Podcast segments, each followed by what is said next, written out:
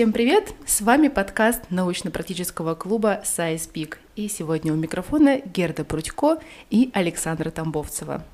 А также мы пригласили сегодня одного особенного гостя. Да, с нами в студии сегодня Маша Щекочихина, она менеджер отдела инклюзивных программ Музея современного искусства «Гараж». Маша, привет! Всем привет! Итак, мы сегодня э, пригласили тебя специально, чтобы задать интересные вопросы по поводу э, инклюзивных программ музея, по поводу инклюзивного э, образования вообще, потому что нам очень интересно узнать, как обстоят дела в современном мире с этими программами, потому что очень мало людей, на самом деле, оказывается, знают вообще об инклюзии и что это России. такое. У всех людей очень сильно дифференцированные а, ответы. Поэтому расскажите, пожалуйста, Маша, чем занимается ваш отдел? Ну, э, совсем не удивительно, что у людей разные представления об инклюзии, поскольку инклюзий на самом деле много. Нет какой-то единой инклюзии, это довольно сложное понятие угу. который включает в себя очень разные подходы, очень разные э, практики, которые на эти подходы ориентируются. И если мы говорим об инклюзии в мире, а, не только в культуре, а вообще об инклюзивных практиках и в образовании, и, а, например, в трудовой, э, ну, в труде, Мгм. как это назвать? А, В трудовой сфере, в профессиональной сфере. Да, а если мы говорим об инклюзии и в образовании, и в трудовой сфере, а, в культуре, это все разные подходы, и практики и подходы меняются от э, контекста к контексту. И если мы говорим о, например, российском контексте, нас интересует российский контекст, то мы тоже сталкиваемся с очень разными подходами. Например, вы знаете, и, наверное, если вот мы спросим кого-нибудь, э, там, простого прохожего, кто не занимается инклюзией, о том, что вы знаете об инклюзии, скорее всего, он вам скажет об инклюзивном образовании. Это связано с законом об образовании. В 2012 году это случилось, появилось много инклюзивных программ, а, на телевидении очень много стал, стали говорить об инклюзии. И поэтому, в первую очередь, конечно, а, в России под инклюзией понимается обеспечение доступности а, к образованию в образовании для людей с инвалидностью, скорее для детей и подростков с инвалидностью. Но если мы говорим о культурном контексте, то здесь э, подходы э, меняются, трансформируются. Конечно, политика инклюзивного образования в том числе э, влияет на инклюзивные практики в культуре, но это не единственное, что составляет этот инклюзивный дискурс в стране, в том числе культурные институции опираются на зарубежный опыт, опираются на концепцию разнообразия, к примеру, который сегодня является некоторым трендом а, в бизнесе. И я думаю, мы еще попозже об этом поговорим. В общем, хочется да, отметить, что я как сотрудница отдела инклюзивных программ занимаюсь инклюзивными программами, но нужно понимать, что обозначить это одним словом совершенно невозможно. Mm-hmm. Например, мы занимаемся как адаптацией э, пространства для людей с инвалидностью, так, например, мы можем э, делать публичную программу на гендерную тематику. То есть э, у нас очень э, широкий профиль. То есть, получается, а вопросы, как бы связанные с гендером, с его определением, представлением в социальном пространстве, это тоже какая-то часть вот инклюзии в обществе. Ну, в целом, поскольку одна из концепций, э, связанная с э, инклюзивными практиками, э, это концепция разнообразия, это вопрос идентичности, любой идентичности, этнической, гендерной эм, и какой-либо другой идентичности, связанной с вопросом инклюзии. Вот, кстати, как правильно говорить, да, вот как употреблять? Вот почему-то всегда это вызывает много вопросов, да, вот кто-то просто говорит э, инвалид, э, там, или да, с, с ограниченными возможностями человек, да, вот как все-таки правильно? Да, вот здесь мы как раз опять э, возвращаемся к вопросу об идентичности. И есть такая практика, называется она People First Language, mm-hmm. на русском языке человек прежде всего. Да. И что под этим подразумевается? А, подразумевается, что когда мы говорим о человеке в третьем лице, а, мы не знаем, если мы его не спросили, а, как себя идентифицирует человек. И именно поэтому мы не используем понятия, которые фиксируют какую-либо особенность как сущностное свойство человека. Ну, например, если мы говорим инвалид, мы имеем в виду, что человек себя идентифицирует с опытом инвалидности. Mm-hmm. Но это не всегда может быть так. Mm-hmm. То есть сам человек может э, себя как э, человек с инвалидностью не идентифицировать. Он может себя идентифицировать в первую очередь, э, например, как сотрудник музея «Гараж». Для него это будет самая важная идентификация, mm-hmm. и все остальное для него, ну, другие какие-то особенности, характеристики, которые его описывают, другой опыт, который э, его описывают, для него оказывается неважным. И он не использует э, вот эту категорию для собственного описания. Именно поэтому, когда мы говорим о людях э, в третьем лице, мы говорим человек с, с да, и дальше мы можем приписывать какие разные характеристики, которые относятся к этому человеку. Э, это может быть человек с инвалидностью, или человек с миграционным опытом, mm-hmm. или человек с опытом вынужденного переселения. И много-много разных других э, особенностей и опытов, которые человек переживает, мы можем дальше устанавливать вот к этой фразе. Но, конечно, в первую очередь мы говорим о человеке. Вот это, кстати, интересно. Mm-hmm. Получается такое очень корректное а, обращение к человеку, потому что действительно ты не знаешь ничего о его бэкграунде. А сейчас это действительно большей частью людей соблюдается. Я даже по некоторым студентам а, в нашем психологическом кружке замечаю о том, что они а, больше соответствуют какой-то вот нарастающей вот этой вот культуре mm-hmm. обращения к людям, уважения их да, личного опыта, уважение, пространства, да. того, как они действительно идентифицируют себя в мире. Но вот буквально еще только 10-15 лет назад такой культуры, конечно, в России не было. А сталкивалась ли ты с какими-то проблемами с людьми, допустим, более старше, старшего возраста, для которых а, такие вот такой вот shift более такой а, уважительной культуре, он а, не свойственен, либо не испытывают какие-то трудности с этим. Ну, мне, наверное, не хотелось бы акцентировать внимание но на сложностях э, коммуникации с людьми старшего возраста, поскольку дело совсем не в возрасте, а mm-hmm. скорее в том, насколько человек готов э, быстро менять э, свои привычки Мгм. И если человек долгое время а, слышал, как в метро, в общественном транспорте в целом, или там на телевидении говорят слово инвалид или Мгм. люди с ограниченными возможностями, а, или, например, пожилые люди, э, Мгм. пенсионеры и прочее, прочее, а, то он, естественно, повторяет это по привычке, поскольку он это везде слышит. И если он узнает о том, что в целом подобные формулировки не совсем корректны, не учитывают э, личность э, человека, о котором мы говорим, и человек быстро готов э, поменять свои привычки и быть таким ответственным гражданином, а, внимая особенностям а, людей, которые его окружают, то он скорее поменяет свою привычку и будет говорить на другом языке. Скажи, пожалуйста, Маша, программы в музее «Гараж», они как раз вот рассчитаны на популяризацию вот подобного отношения, скажем, людям с различным опытом? Да, а, в целом отдел появился в 2015 году, и изначально он позиционировался как отдел, который адаптирует э, пространство и информацию музея для людей с инвалидностью. А, вообще эта деятельность началась еще в 2014 году, да, но сформировался отдел в 2015.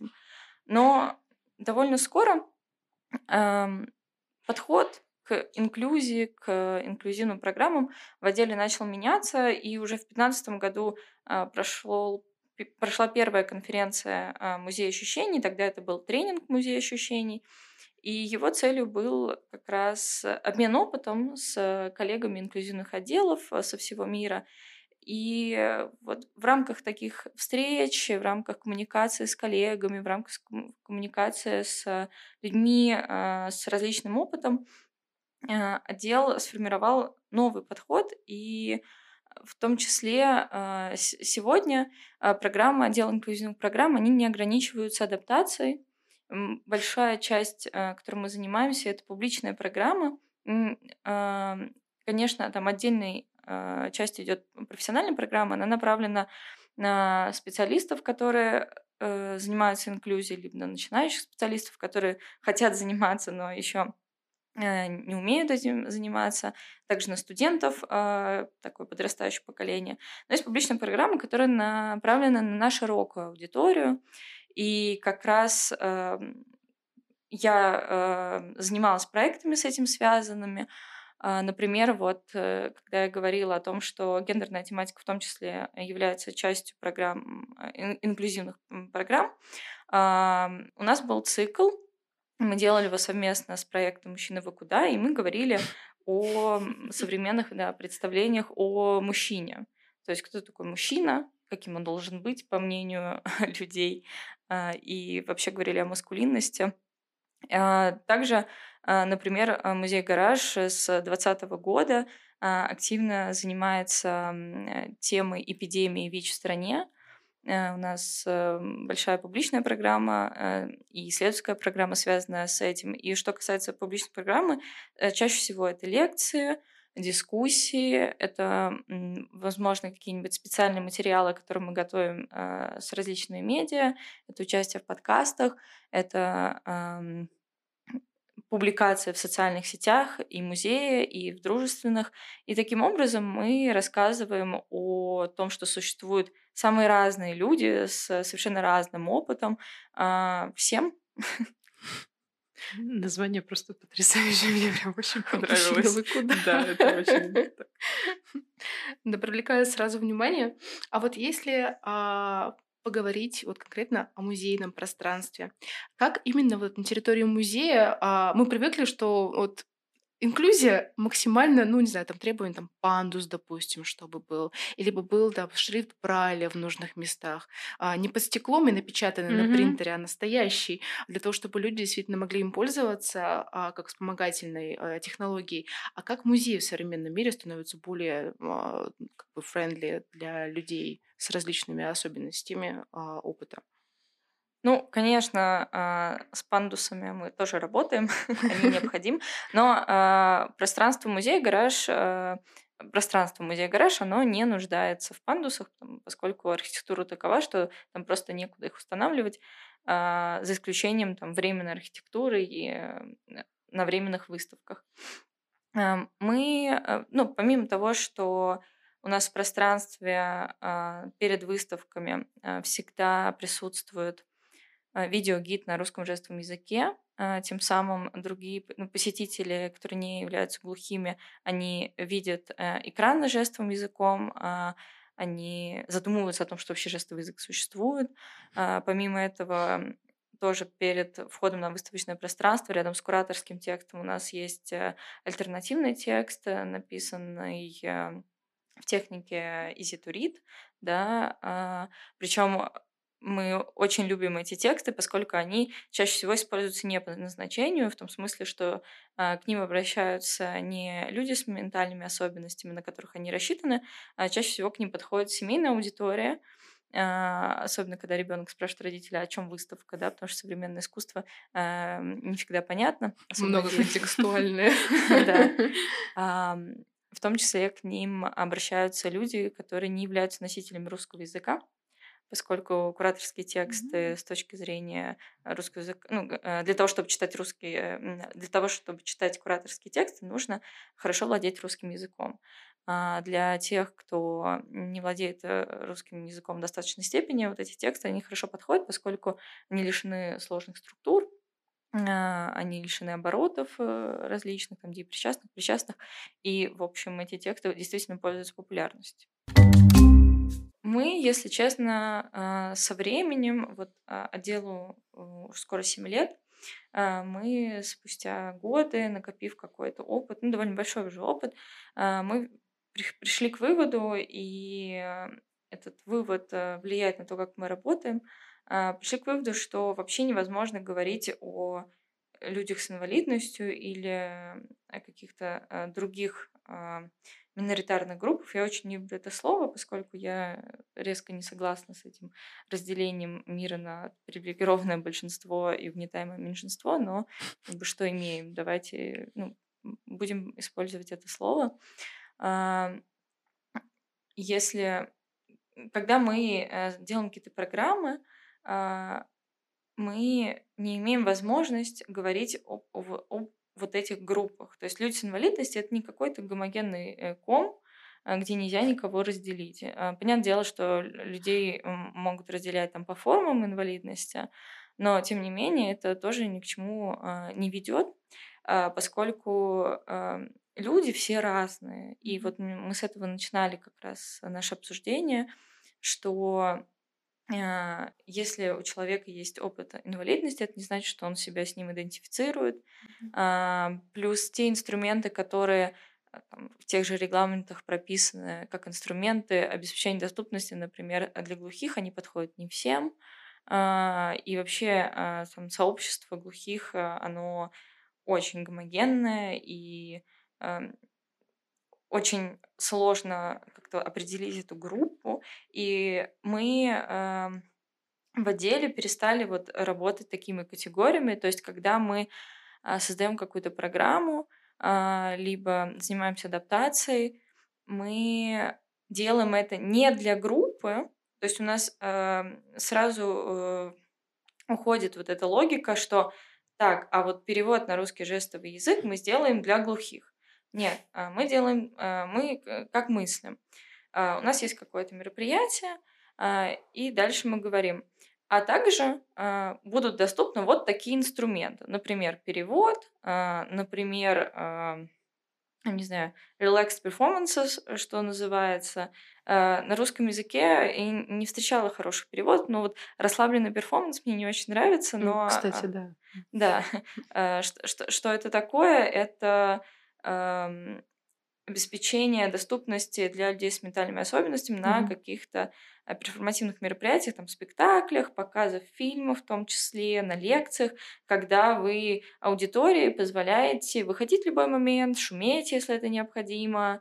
А, ну, обычно принято что, да, на спектакле Шуметь mm-hmm. нельзя, разговаривать нельзя, да, нужно сидеть по струнке. Relax Performance э, как э, такая техника, инструмент обеспечения доступности, он позволяет аудитории э, быть, ну, быть расслабленной, разговаривать, когда это удобно, выходить, когда удобно, вставать, выкрикивать и прочее, прочее. Это иммерсивный театр такой немного получается. Ну, скорее нет, это э, ну, понимание особенностей восприятия, взаимодействия с миром э, всех зрителей, посетителей и принятие вот этих отличий. И когда, да, возвращаясь к тому, как работаем мы, а, мы а, делаем мероприятие, а дальше мы указываем, что мы можем предоставить. Мы можем предоставить перевод, мы можем предоставить тифлокомментарий, мы можем предоставить тактильные модели. Еще у нас там архитектура доступная, а еще вот э, мы можем сделать так вот relaxed performance э, и еще там что-нибудь. И таким образом э, мы не для кого-то это делаем, но мы вот предлагаем, и дальше, если человеку нужен э, перевод, он приходит э, для, ну, и использует перевод, а если не нужен, то и не нужен. То, то есть вот таким образом мы работаем, и это действительно вот связано с тем, что мы пришли к выводу, что невозможно говорить о какой-то о каких-то людях с инвалидностью вообще. А, всегда э, нужно понимать, что а, каждый человек индивидуален, и нужно стараться максимально вступать в диалог с каждым и вести вот эту индивидуальную работу. Она требует очень много времени, ресурсов, э, Включенности такой даже. Да, конечно. Угу. Необходимо поддерживать эту коммуникацию. Это, правда, очень сложно, а, но, наверное, вот только таким образом, через диалог, инклюзии возможно. Ну, я, кстати, знаю, вот касаясь, если возвращаться к документам, да, к всяким стандартам, э, я знаю, потому что Маша рассказывала, что есть такой момент, что на бумаге, да, в документе все действительно там прописано как бы, ну, как бы логично, а вот на практике не все так гладко и хорошо, как хотелось бы. Вот да, как часто так. такое, да, встречается? Ну, мне кажется, часто, но в нашей практике я не скажу, что каждый день мы с этим сталкиваемся, но в прошлом году э, мы проводили совместно с Высшей школой экономики лабораторию по исследованию разнообразия. Это был такой успешный проект. У нас в два запуска он проходил. И на одной из этих лабораторий э, мы обсуждали тактильную плитку, которую используют э, в, городе, да, в городском пространстве, на улице для незрячих людей. Mm-hmm. Ну, я думаю, все видели на тротуарах да. эту желтую плитку, которая, по идее, должна навигировать людей, которые пользуются белой тростью.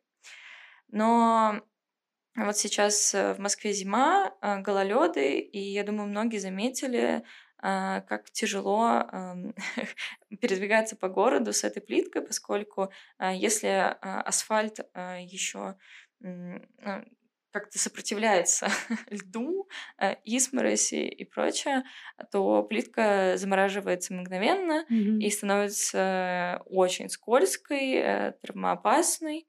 В том числе она доставляет сложности тем, кто передвигается на самокатах. В Москве много кто передвигается на самокатах. А, иногда это становится проблемой для родителей, которые с коляской а, ну, э, ходят с ребенком, который находится в коляске, а, и другие э, какие-то особенности этой плитки. И тем mm-hmm. самым, с одной стороны, мы обеспечиваем доступность одной категории населения, но с другой стороны, мы заставляем много сложностей для других людей, в том числе э, мы подвергаем их опасности, опасности э, их здоровью, поскольку вот буквально я тоже сегодня поскользнулась на плитке. Да, и вот мы подобные случаи тоже обсуждаем. Но они сами по себе даже скользкие. Я не знаю, зачем они их делают, в принципе, из такого вот материала, который, даже если не скользко в Москве, он, в принципе, все равно очень такой достаточно мне больше нравятся вот эти прекрасные отполированные до блеска, свежие, железные люки. Тончайший слой влаги, на которых превращает их просто в зеркало. Ну, еще, конечно, можно посмотреть на то, как используется, как используется шрифт Брайля. А, мы понимаем, что он всегда находится там, а, где его не найти. Да, вот это всегда было действительно ну, вот вопрос просто сразу, который задается, вот, а как понять, что он здесь? Как я должен его найти? Как? Что? Действительно, они же должны располагать, получается, пользоваться опытом людей, вот, с, а, которые являются, ну, допустим, незрячими, и чтобы именно они, а, по их ощущениям, выстраивали, где должна находиться эта плитка. Поскольку, ну, людям зрячим, они думают по-своему, согласно своему опыту, а человек незрячий, он может не найти в нужном месте. То есть для него это не будет очевидно. А кто вообще занимается тем, что делает надписи, как это вообще происходит? Ну, это государственная программа.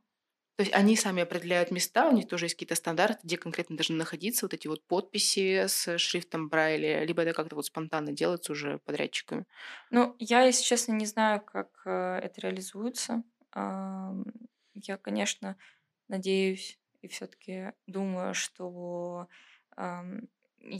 коммуникация с людьми с инвалидностью, она тоже идет, что есть тестировщики, что есть какой-то аудит, так или иначе ссылка на а, опыт инвалидности идет.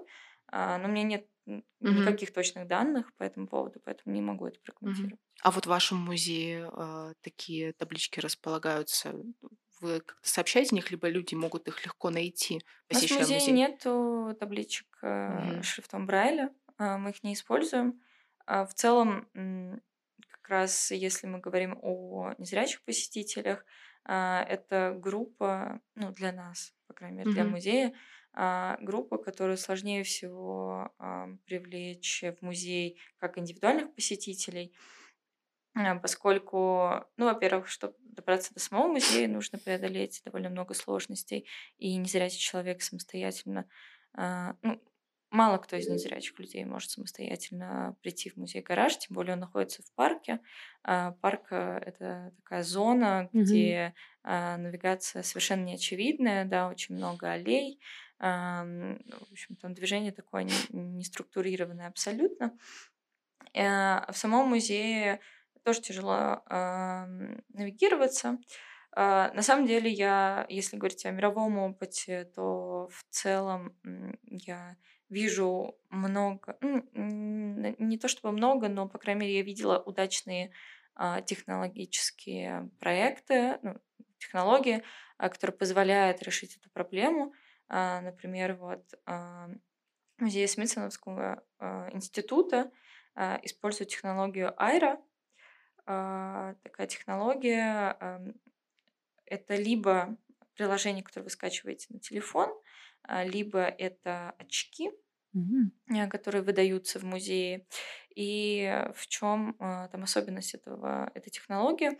Если это приложение, то вы с телефоном и скачанным приложением приходите в музей, подключаетесь к приложению, дальше начинает работать ваша задняя камера, и с приложения поступает сигнал в офис Айра, а, в офисе Айры, Айры сидят а, подготовленные специалисты, которые умеют навигировать а, незрячих людей, которые обладают опытом описания объектов. Mm-hmm. И дальше незрячий э, человек пользуется задней камерой своего телефона, либо у него есть умные очки, которые он надевает на голову, и, соответственно, очки Э, изображение, которое снимает очки, на них, собственно, установлена камера, тоже поступает к человеку, который находится в офисе Аэро. И человек из офиса просто говорит незрячему человеку, куда дальше идти. Он там говорит 100 метров вперед, там пройдите, не знаю, 30 шагов. Если вы повернете направо, будет там туалет, э, там слева кафе, э, билеты вы сможете купить там-то.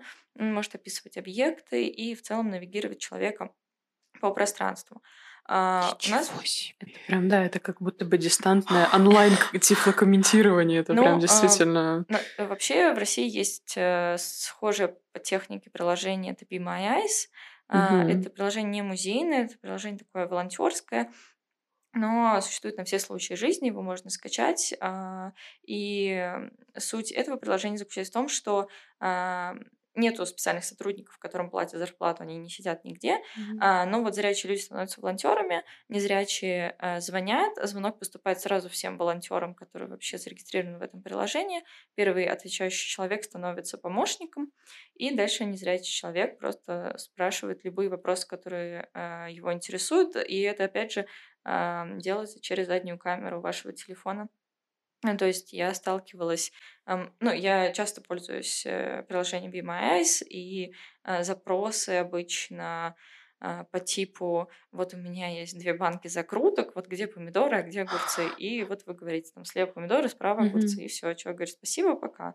А, то есть это какие-то краткосрочные задачи? То есть не да, бывает да, такое, да. то, что целый день ходишь э, и с человеком... Абсолютно. Ну, и, э, у меня не было просто таких mm-hmm. запросов. Возможно, бывают. А у меня обычно запросы там человек переустанавливает э, ноутбук, э, не включился из-за того, что он только его там переустановил, э, режим экранного доступа, там, скринридер не включен, и он не может снавигироваться. Mm-hmm. И работает вот классический курсор для зрячих, и поэтому ну, помогаем, в общем, пользоваться ноутбуком, там, телефоном, чем-то mm-hmm. таким, или указываем на какие-то объекты, которые окружают человека.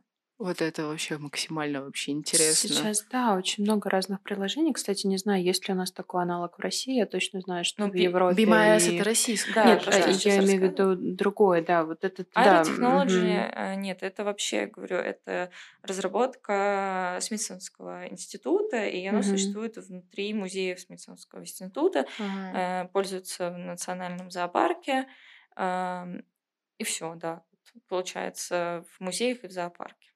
Пока так. Но оно довольно молодое, ему около, наверное, трех лет. Вот в таком Еще, да. К нам пока не дошло такой технологии да. это довольно молодое приложение. Mm-hmm.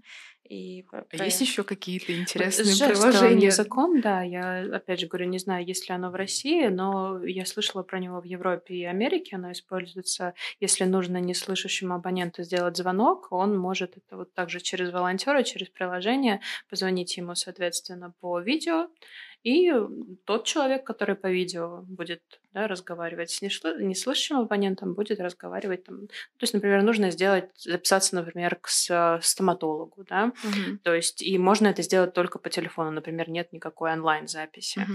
Понятно, что тот, кто пользуется да, русским жестом, он не может позвонить. И тогда приходит на помощь это приложение, эти люди, да, эти волонтеры, которые через приложение также отвечают на звонки и могут спокойно таким образом совершить звонок. За... То есть, получается, они а, выступают в качестве да, голоса как, этого человека, да, а да. ему объясняют э, на экране телефона да, жестами. Да, как посредник, да. Ну угу. да, но сервисы, которые ратуют за инклюзию, они, конечно, поступают э, куда более здраво угу. и обычно предоставляют возможность либо звонка, либо написания смс-сообщения, угу. либо записи себя на жестовом языке. То есть угу. включается ну, можно с веб-камеры себя снять, mm-hmm. либо с, с фронтальной камеры телефона, а, и человек запрос отправляет просто сразу на жестовом языке. Mm-hmm. Это Ничего было себе. бы намного лучше, да, если да, бы... Ну, понятное дело, что таких сервисов мало, но mm-hmm. они существуют. А, да, вот такие большие, а, а вот такие большие компании, на вроде, вот там, не знаю, если в России там Яндекс, там Mail, а у них есть, интересно, такие технологии просто ну, ими пользуются вообще большинство. Э, в Яндексе есть руководитель по доступности, а, эта должность появилась, насколько я понимаю, в прошлом mm-hmm. году. Mm-hmm. И Яндекс стремится в целом к обеспечению доступности своих э, сервисов. А, в целом сейчас идет большая, такая, насколько я знаю, опять же, большая работа по адаптации приложений Яндекс Такси для людей с разными формами инвалидности. И, ну, Яндекс очень много работает а, над тем, чтобы развивать технологии а, управление сервисами, ну, условно, силой мысли, там, взглядом и mm-hmm. прочее. Да, ну действительно, э, там через мимику. Ну, вот самое основное это действительно как-то силы мысли. А, это правда. Нейросервис это... такой, действительно. Ну, это, как, это не шутка, и, естественно, это направлено на людей, которые не могут э, напечатать текст, э, не могут сказать его словами, то есть для них не подходит ни голосовое управление, ни управление через клавиатуру, и вот сейчас э, они тестируют эту технологию. А представляете, как было бы круто, если бы в Яндекс переводчике был бы жестовый язык? Я не знаю, как. А, это уважаемый бы... Яндекс, да. сделайте, пожалуйста, жестовый язык в переводчике. Ну, я, я верю, что в Яндексе это появится. Да. да. То есть можно написать фразу, и кто-то да, кто, действительно. Кто-то пока... Это было бы очень прям... А да. еще если это не настоящий записанный человек, а синтезированный, да, обученный именно, на да. выборке да, больших людей, а, скажем, какой-нибудь андроид цифровой. Ну, в целом, а, если говорить о цифровой доступности, я на самом деле говорю а, на, на правах человека, который в ближайшем будущем выступает на конференции по цифровой доступности. Что за конференция? Как называется? Конференция по цифровой доступности, она так и называется. Она длится несколько дней. Ее организатором является Валерия Курмак, соответственно, как раз э, руководитель направления доступности в Яндекс. Mm-hmm. Также ее коллеги э, делают этот проект. Э, я сейчас точно не, зову, не назову конкретных э, авторов этого проекта, но у Валерии большая команда. Э, существует целый курс по цифровой доступности, который команда делает, и вот конференция является частью этого проекта. И вот э, в рамках э, а, этой конференции 25 января я тоже буду читать лекции о э, цифровой доступности в музеях, э, в искусстве. Вот, поговорим о таком. Довольно необычная тема, на самом деле, для тех, кто занимается вопросами цифровой доступности, потому что в первую очередь это разработчики, это дизайнеры, э, люди, которых э, волнует либо то, как кодировать информацию, либо так, то, как ее репрезентировать э, на экране. А, чтобы она была доступной. А где будет проходить конференция? Она онлайн. Она онлайн. Да. А какие вот еще, может быть, конференции или мероприятия проходят сейчас, о которых можно было бы рассказать нашим слушателям? Ну, я воспользуюсь случаем и проанонсирую конференцию «Музей ощущений», нашу седьмую ежегодную конференцию «Музей ощущений». Она начнется 11 февраля и продлится до марта такой э, очень затяженный проект, а, который разобьется на несколько уикендов. И анонс уже есть на сайте. Мы постарались как трансформировать наши предыдущие форматы, увеличить количество тем, и, в общем, это будет такой прям целый фестиваль. На территории музея «Гараж». Не только на территории только. музея «Гараж», да. А прям в ближайшем-ближайшем будущем, через три дня, появится а, анонсирование с местами, да, я пока не могу говорить об этом. Хорошо. А, но Интрига. на сайте, да, на сайте музея Гараж эта информация будет размещена, и можно будет посмотреть, куда мы отправимся для того, чтобы говорить об инклюзии. Четвертый вопрос. А, да. Маш, вот ты тоже поднимаешь проблему инклюзии и разнообразия в статьях, которые пишешь для журнала The Garage Journal. Вот насколько вообще важно, в принципе, да, в целом, чаще говорить о таких вещах в нашем современном, да, ну, не только российском в целом, да, в обществе, и почему? Ну, я хочу отметить в первую очередь, что статьи, опубликованные в The Garage Journal, а, они довольно специфичные, поскольку их аудитория — это специалисты по инклюзии, и в целом а, эти статьи а, были направлены на систематизацию знаний об инклюзивных практиках, поскольку опыт был накоплен а, не только музеем Гараж, но и другими музеями. И в первую очередь мне не хватало какой-то системы координат, для того, чтобы я могла э, сама заниматься инклюзивными практиками, да, а, э, как я вот и говорила в начале, а, тот факт, что инклюзий, инклюзивных практик много, они все разные, и иногда они даже могут друг другу противоречить, не соответствовать друг другу. Ну, то есть там это такой большой абсолютно гетерогенный клубок занятий, практик и программ, проектов и так далее. А, он меня несколько фрустрировал как специалиста, и мне было важно э, выстроить какую-то систему. А если а, говорить о важности разговора об инклюзии, то а, здесь дело совсем не в статьях, поскольку их читает ну, совсем маленькое количество людей, да, там, э, которых ну, просто интересует вот эта систематизация. А, а говорить, если мы хотим говорить с обществом, то, как мне кажется, необходимо изобретать э, какие-то новые способы mm-hmm. разговора об этом. И это вот тот вопрос, который меня интересует и волнует в последнее время. Связано это с тем, что, как мне кажется, э, процесс производства знания, он э, в целом тесно связан а, с вопросами властных отношений, с а, централизацией капиталов. А, и да, мы немножко сейчас входим в поле политического. А, и я также тоже нахожу для себя это любопытным, что я всегда думала, что политика это что-то неинтересное, что мне касается, а, а в итоге оказалось, э, что я тоже занимаюсь чем-то политическим, поскольку вот эта история с попыткой а, немножко поменять мир а, в том смысле, что как бы, людей, которые являются исключенными да, из поля большинства, условного большинства, хочется включить в это большинство и а, включить на равных, а, да, учитывая все особенности, а, там, опыт человека и никак его не отчуждать, никак э, его не отвергать, а принимать вот этот опыт как ценный, как важный. Это все-таки такой политический жест. И когда мы говорим об инклюзии, мне кажется, очень важно говорить это не с позиции вот этого привилегированного большинства и не использовать вот эти старые классические инструменты разговора, а, видимо, а, делать какие-то а, проекты, которые подразумевают диалог и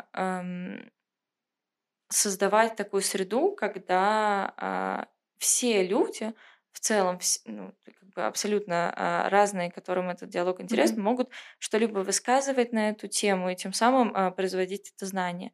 И Почему э, это кажется важным? А, ну вот, э, э, мне кажется, это вот такой сложный вопрос, связанный с представлением о справедливом и несправедливом.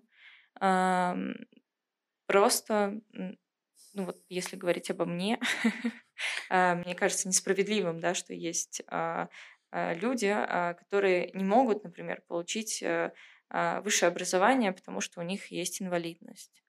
Вот. Это, на мой взгляд, несправедливо. Или они не могут стать э, великими актерами, а, там, даже если мы говорим про российский контекст, а, если у них есть тоже, если мы говорим об людях с инвалидностью, а, если у них есть инвалидность, они могут стать великими актерами, потому что просто учебное заведение не подразумевает доступную э, среду. Или если мы можем говорить о людях с миграционным опытом, особенно о трудовых мигрантах, они там не могут позволить себе прийти в музей-гараж, к примеру, Э, хотя у нас э, бесплатная экскурсия, но они не могут, потому что они работают 7 дней в неделю, mm-hmm. да, им некогда, к примеру. Вот мне кажется, это несправедливым, э, и вот именно поэтому, наверное, и важно говорить об инклюзии, чтобы вот таких несправедливостей было меньше, чтобы больше людей понимало, что а, ну, к сожалению, несправедливость существует, и с этим надо как-то работать. И чтобы больше людей вовлекалось в это. А, как, мне кажется, э, как мне кажется, правильно, а, чтобы это происходило, а, нужно всегда находиться в диалоге не только вот с большинством, для которых исключенные люди или там угнетаемые люди э, невидимы. Нужно также общаться и с представителями угнетаемых сообществ, и вот стараться выстраивать связи а, между очень разными людьми. Ну, на самом деле, да, действительно серьезная такая проблема, потому что как а, с названием а, с политикой, которая проводится именно государством, потому что мы знаем то, что есть вот эти вот государственные документы, в которых определены, ну, написаны слова, скажем, да, более классического старого образца. Mm-hmm. И новые документы, которые появляются, они тоже на них основываются. То есть просто представьте себе такой огромный фронт работ, когда нужно просто всю нормативную базу в плане а, вот, лексики используемой, да. Ну не то, что снести, снести это потом оно не восстановится, а просто ну, как-то заменить. Да, я когда говорила о политике, я э, не имела в виду а, коммуникацию с государством на самом деле. Я скорее имела в виду а, ну, какое-то распределение сил, а, распределение полномочий, привилегий, которые существуют в обществе. А, ну, я понимаю, что у меня, например, привилегий так или иначе больше, чем у Пусть это будет девушка, потому что я себя идентифицирую как девушка. Пусть это будет там 23-летняя девушка, потому что мне 23 года. И вот у меня привилегий больше, чем у нее, а, если там у нее есть инвалидность. Потому что я, например, не сталкиваюсь с проблемой а, доступной среды, не сталкивалась с проблемой доступной среды в школе, не сталкиваюсь а, с проблемой доступной среды в университете, потому что я продолжаю учиться. А вот девушка с инвалидностью, которой 23 года, а, она может столкнуться с этим. А, и я думаю, а, многие люди с инвалидностью с этим сталкиваются. Современная архитектура далека от выполнения требований доступности. Да, серьезно? Ну, конечно. Мне, ну, мне, да. мне просто все время так кажется, что все, что строят сейчас, оно прям Mm-mm. вот супер Mm-mm. по вот актуальной повестке. А, недавно кейс а, из моей практики. А, мы с коллегами ездили в одно учреждение. А, не буду говорить, что это за учреждение. А, но недавно пережило капитальный ремонт. И, естественно, согласно современным требованиям, а, в здании должен быть э, туалет для людей с инвалидностью.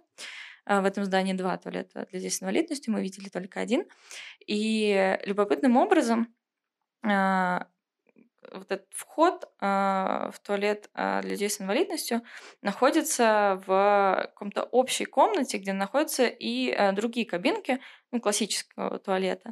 И если говорить конкретно о туалете для людей с инвалидностью, то ширина прохода Э, достаточно для прохода коляски.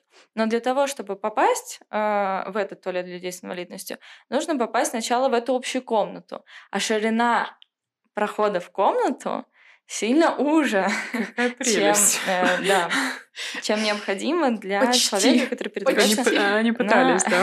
инвалидной коляске. Да, и, соответственно, получается, что ну, там э, меньше метра было, и действительно очень узкая дверь, там еще есть порог. Ну, ну, в общем, все как мы любим. И получается, туалет для людей с инвалидностью есть, дверь, э, ну, ширина прохода э, достаточно, все ага. хорошо, там нет пандусов, все замечательно, но в саму эту комнату не попасть. Секретная комната. Что-то какое-то, мне кажется, прям вот... Это да, когда плохо задание на ЕГЭ читаешь. Наивысшее просто. Да, и таких случаев их, э, ну, очень много, если честно. Надо собирать какой-то отдельный ресурс, просто какие-то абсурды, чтобы на них обращали внимание. Просто, может быть, не знаю, какая-то есть сеть. Фотографируют же всякие баги тоже, там, допустим, неправильно установили там, плитку, не там, где стоят знаки. Ну, тоже это фотографируешь. да, и есть специальные, кстати, даже вот, э, ну, работники, да, в сфере как раз-таки архитектурной сфере, да, или ландшафта, которые действительно занимаются этим, да, если они видят, что, например, э, там.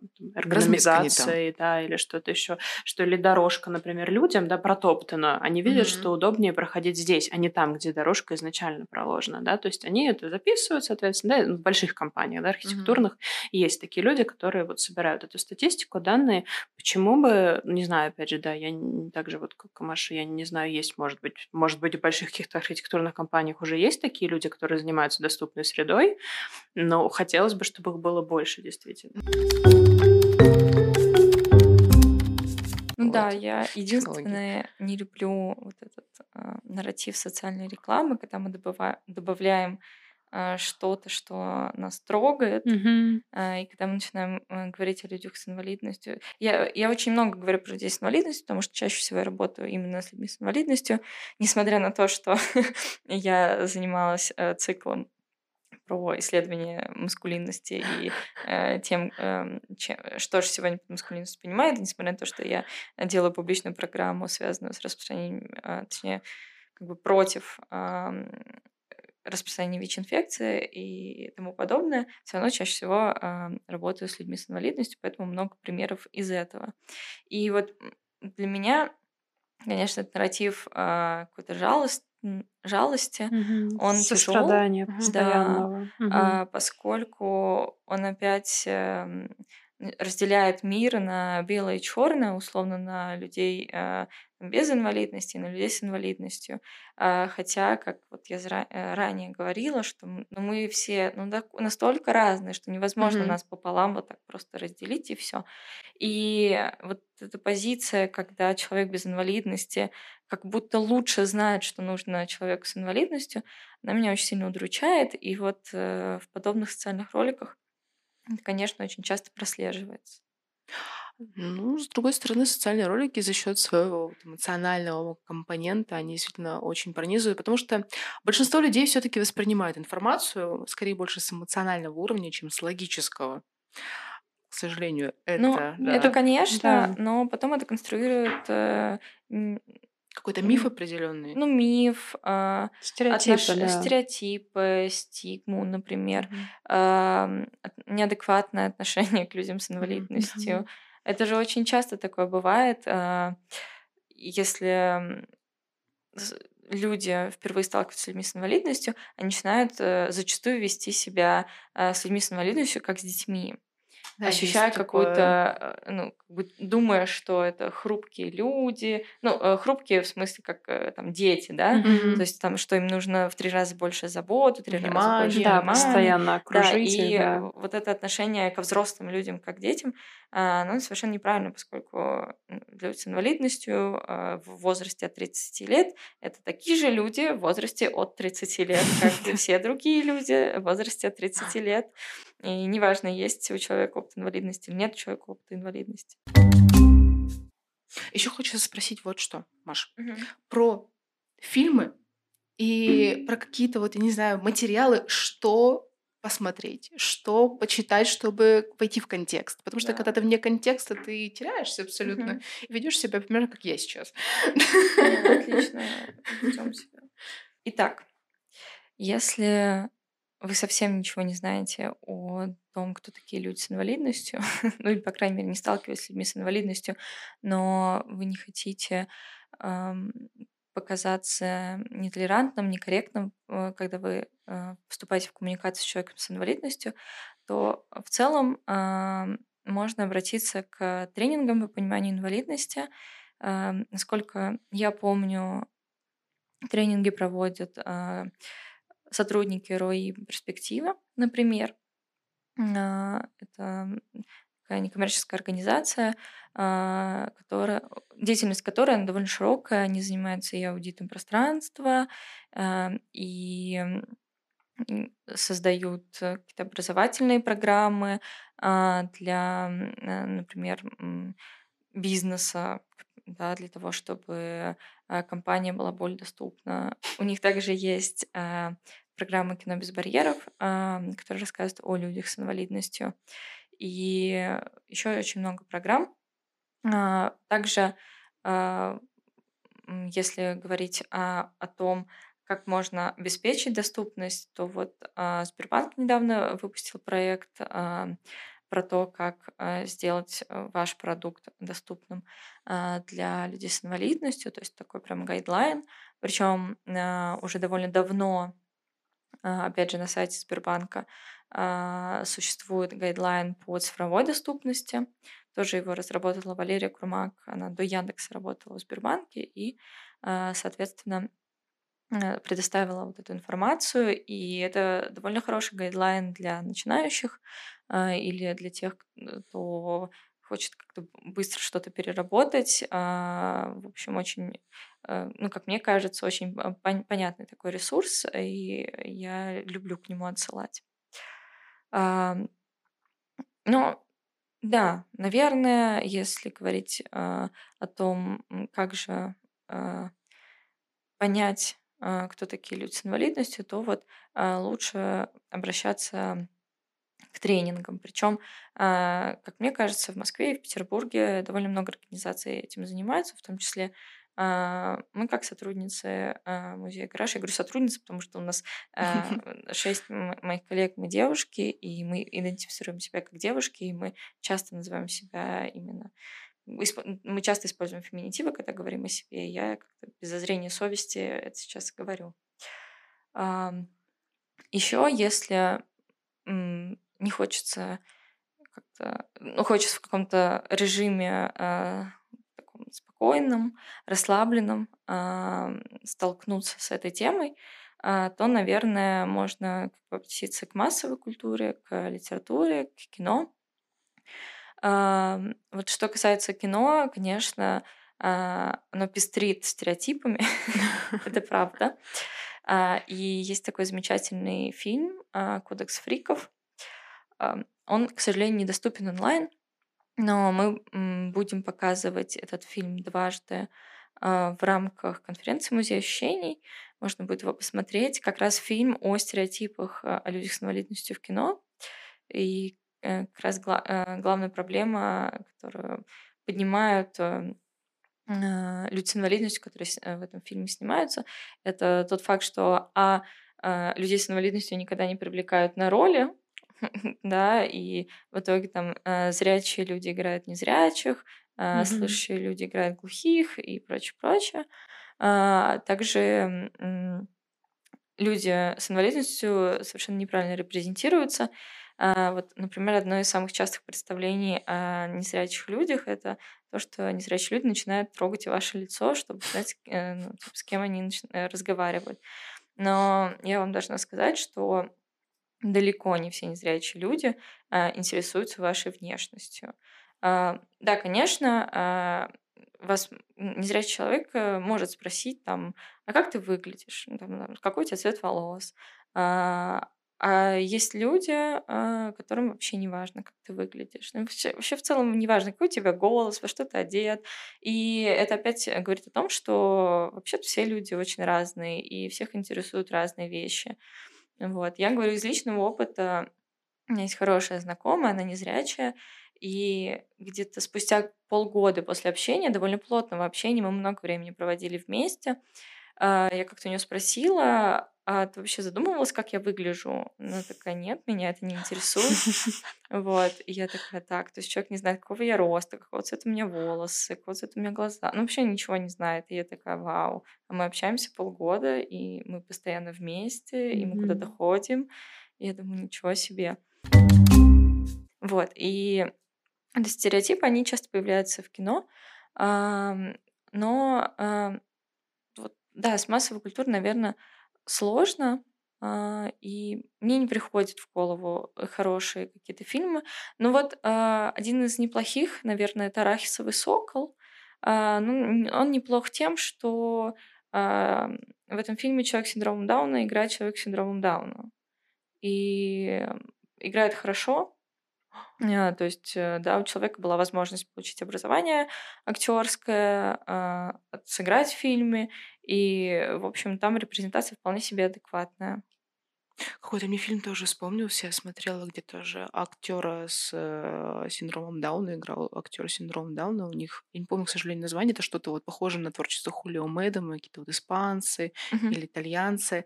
А, он полюбил девушку. Девушка ответила на взаимность. Дев... а, Мужчина с инвалидностью, а, а, синдромом Дауна. И девушка, она без инвалидности. И у них начались отношения, и все было прекрасно, но показ... цель фильма показать то колоссальное давление, которое вот общество Мгм. оказывает. Они говорят, зачем ты что, его жалеешь, не надо, ему не нужна такая твоя жалость. То есть и друзья а, со Мгм. стороны вот этого юноши, которые, ну, тоже обладали инвалидностью, и друзья со стороны девушки, они, в общем, так все были против, а им нормально, они нашли друг друга. Да, ну таких историй довольно много, и, к сожалению, они являются не частью массовой культуры, но скорее они появляются в э, каких-то журналистских сюжетах. А, То есть мы можем посмотреть э, какие-нибудь выпуски э, от журналистов на Ютубе, это могут быть подкасты, а, но вот именно в массовой культуре это мало появляется. Но вот есть такой проект, а, ну, там, сериал а, а, Love on the Spectrum, Э, собственно, это такое немножко э, как реалити-шоу Мгм. про то, как э, люди в спектре, а, ну, то есть люди с э, расстройством аутистического спектра, они а, строят отношения, там ходят на свидания, а, в общем, да, ну вот это как э, все вот эти шоу с MTV, а, которые мы помним, По домам. помним с нулевым, с нулевых. Ну, вот что-то такое. Но э, довольно интересно, как это выстроено, довольно бережно это выстроено ну, как бы в отношении людей. э, И такой там аккуратная коммуникация съемочной группы с э, участниками шоу, с семьями. То есть там есть большая закадровая работа. А, Вот, ну, довольно качественное шоу. Можно, ну, можно посмотреть действительно, чтобы э, разобраться, например, в том, кто такие люди с ментальными особенностями, потому что, ну вот, э, очень часто вот, ну, для меня это как раз такая наиболее сложная категория инвалидности, а, форма инвалидности, потому что вот уж точно невозможно сказать, что существует какая-то группа людей с ментальными особенностями, потому что, ну, если честно, они все очень разные, Мгм. а, и их вообще ни- никак не объединить. И даже когда приходят группы в гараж, а, очень сложно сказать, что вот там пришла какая-то однородная группа, сейчас там, у все- у всех все одинаково будет, то есть очень разные люди приходят, все по-разному реагируют, а, там, и на процесс э, передвижения по музею, там, на саму экскурсию, на мастер-классы. Все очень разные, а, у всех разный способ э, взаимодействия с миром, там кому-то ну, нужно подкреплять э, полученную информацию тактильно, кому-то не нравится там зрительный контакт и прочее, прочее. И, в общем, всех свои особенности и какой-то св- свой э, темп, э, свой ритм, э, свой подход к этому миру. Вот. И э, на мой взгляд, вот это, вот это шоу, вот этот сериал, э, он э, неплохо отражает э, вот это разнообразие. Фильм еще хороший есть про расстройство аутистического спектра. Это Temple Guardian, что-то такое. Женщина, в общем, она окончила обычную школу, потому что мать настояла на том, чтобы Мгм. девочку перевели не в специализированное учебное заведение, а оставили в обычной школе. И а, обычно люди с раз, они нуждаются в аутостимуляции для того, чтобы, а, в общем, контролировать свое поведение, находиться в зоне комфорта своей. И она, будучи в университете, сталкивается с большим количеством стресса из-за своих особенностей, и она изобретает обнимательную машину контакта mm-hmm. с другим человеком, когда он ее трогает, она не терпит. Но тут машина, и однажды приходит к ней соседка и видит ее в этой машине, чтобы вы знали, это похоже на то, когда вот коров зажимают для взвешивания. То есть с двух сторон просто она тебя так обнимает, деревянная конструкция, и она в ней лежит. Да такая, что здесь происходит? Я на тебя нажалуюсь. Приходит, и девушка говорит, машину нужно убрать. Она такая, я проведу исследование, в котором покажу то, что ничего особенного не происходит. И она начинает приглашать всех студентов, чтобы они тоже попробовали э, побыть вот в этой обнимательной машине и описать свои ощущения. И она сделала там такая большая выборка, просто там прям классическое такое исследование. И она значит, говорит, что как вы себя чувствуете? Ну, я себя чувствую комфортно так, уютно, спокойно. Вот. И та такая потом приходит, у меня готовое исследование. Вообще чудесный вообще э, фильм. Он рассказывает, он построен на реальных событиях. И рассказывает о девушке, которая изобрела способ а, более гуманного а, ну, умерщвления, в общем, коров. Потому что Ого. раньше это сопровождалось очень сильными страданиями со стороны животных, и она, опираясь на свой индивидуальный жизненный опыт, она построила конструкцию, которая рассчитана как раз вот это чудесный фильм, поэтому я вообще просто когда тоже его посмотрела, прям открыла для себя много вещей, которые, как это вообще оказывается со стороны. Потому что до этого только лекции слушаешь, а тут, если правильный фильм посмотреть, то это же такой опыт тоже у тебя накапливается. Ну вот я сейчас вспомнила еще, но, к сожалению, тоже, опять же, на английском языке исключительно. В улице Сезам есть целый же подраздел для а, детей с аутизмом. И... Серьезно? Да, ну то есть существует улица Сезам классическая, и есть улица Сезам uh, for Children with Autism. Uh, во-первых, там мультфильмы, но они немножко по-другому сняты, там разные такие сюжеты. И главная героиня этих мультфильмов, uh, она um, с uh, вот, и там там девочка э, с раз, и, соответственно, там рассказано, вроде бы девочка, честно. Я, ну, я, я точно, точно сейчас вот не помню. Вот, и она там просто рассказывается история ее жизни, как она там путешествует, там, гуляет. И помимо этого, а, там, ну, помимо мультфильмов, там есть сюжеты про детей с аутизмом, про их семьи. Там, ну вот, то есть э, у самого этого проекта «Улица Сезам» есть э, э, лица, вот эти дети, которые как бы являются ну, да, действительно лицами, именами mm-hmm. этого проекта, про них сняты сюжеты, там э, совершенно разные семьи. Э, потом есть э, ну, какая-то поддержка для родителей. Ну, в общем, целый такой гигантский проект, э, да, который поддерживает э, семьи, э, в которых э, есть дети с аутизмом. Мне сейчас вспомнилось разве что, вы просто так много примеров назвали, мне вспомнилось разве что вот недавно из такого прям, из недавнего, а, реклама Google, где они сняли слабослышащего или, по-моему, вообще не слышащего мальчика. А, там у них такая потрясающая реклама с Корги. Он играет с собачкой, и ему проходящая мимо девушка говорит что-то вот про, про его Корги, угу. а он, соответственно, ну, не понимает, потому что он ее не слышит, и рядом его друг э, начинает с помощью Google, да, с помощью сервисов Google а, объяснять человеку, что, соответственно, вот проходящая что мимо, сказала, да, да, сказала. И я сначала подумала, думаю, что-то вот прям, что-то сильно. А потом, когда я посмотрела за кадровую, как они действительно это делали, что там действительно не слышит человек, я подумала, что мое уважение Google немножко так. Ну да, на самом деле, чем больше просто интегрируешь людей в повседневную жизнь, не делая для из этого какое-то особенное мероприятие, не делая из этого что-то такое, что... Потому что когда мы говорим... Вот в South Park е, по-моему, было это, или, наверное, в Симпсонах, когда а, человека с инвалидностью, в общем, все стали э, к нему относиться, ну, скажем, более бережно, потому что в школу пришли какие-то люди и сказали, вот у вас есть uh-huh. ребята, которые нуждаются в вашей поддержке, поэтому давайте мы будем... Э, и в итоге они устроили ему большое мероприятие, там всех позвали, все, все в общем, все внимание сосредоточено на нем. А этот человек, который является, а он один был, является, ну, как бы источником всех их стараний, он говорит, Зачем это все устроили? Мне, говорит, это вообще не надо. Зачем вы акцентируете внимание вот на тех вещах вообще? То есть а, я точно такой же, как бы, как вы. Вот, да, у меня есть там определенные особенности. В общем, ему все это повышенное внимание, вот это вот все специальные, специальные программы, по сути, ему не очень-то и нужны. Вот, он хочет просто ощущать себя, то, что он ничем другим как бы не отличается от людей. Ну вот, а, если говорить о бережности, об этом понятии, мне, конечно, наоборот кажется, что бережным нужно быть, а, но ко всем. То есть Да, вот, зависимости. да, вот эта бережность э, это как раз понимание того, что каждый из нас индивидуален, и с каждым нужен такой очень аккуратный, тонкий диалог, который не расстраивает человека, а, который эм, не несет в себе какого-то пренебрежительного отношения, а, в котором нет агрессии.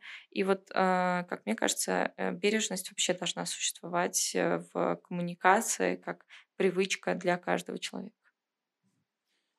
И я считаю, что это Да, прекрасные прекрасное слова завершение. да, для завершения сегодняшнего подкаста. А, Маша, мы благодарим тебя за то, что приняла участие в нашем подкасте. А, Я сегодня узнала столько много новых вещей. И вообще, я просто сейчас буду, Спасибо, что пригласили. буду делиться эмоциями. И мы напоминаем нашим гостям, что сегодня а, у нас в студии была Маша Щекочихина, менеджер отдела инклюзивных программ Музея современного искусства «Гараж». У микрофона были Тамбовцева Александра и Герда Прудько. И мы прощаемся с вами до следующих выпусков, а все интересные ссылки будут в описании к этому подкасту. Всем пока! Пока.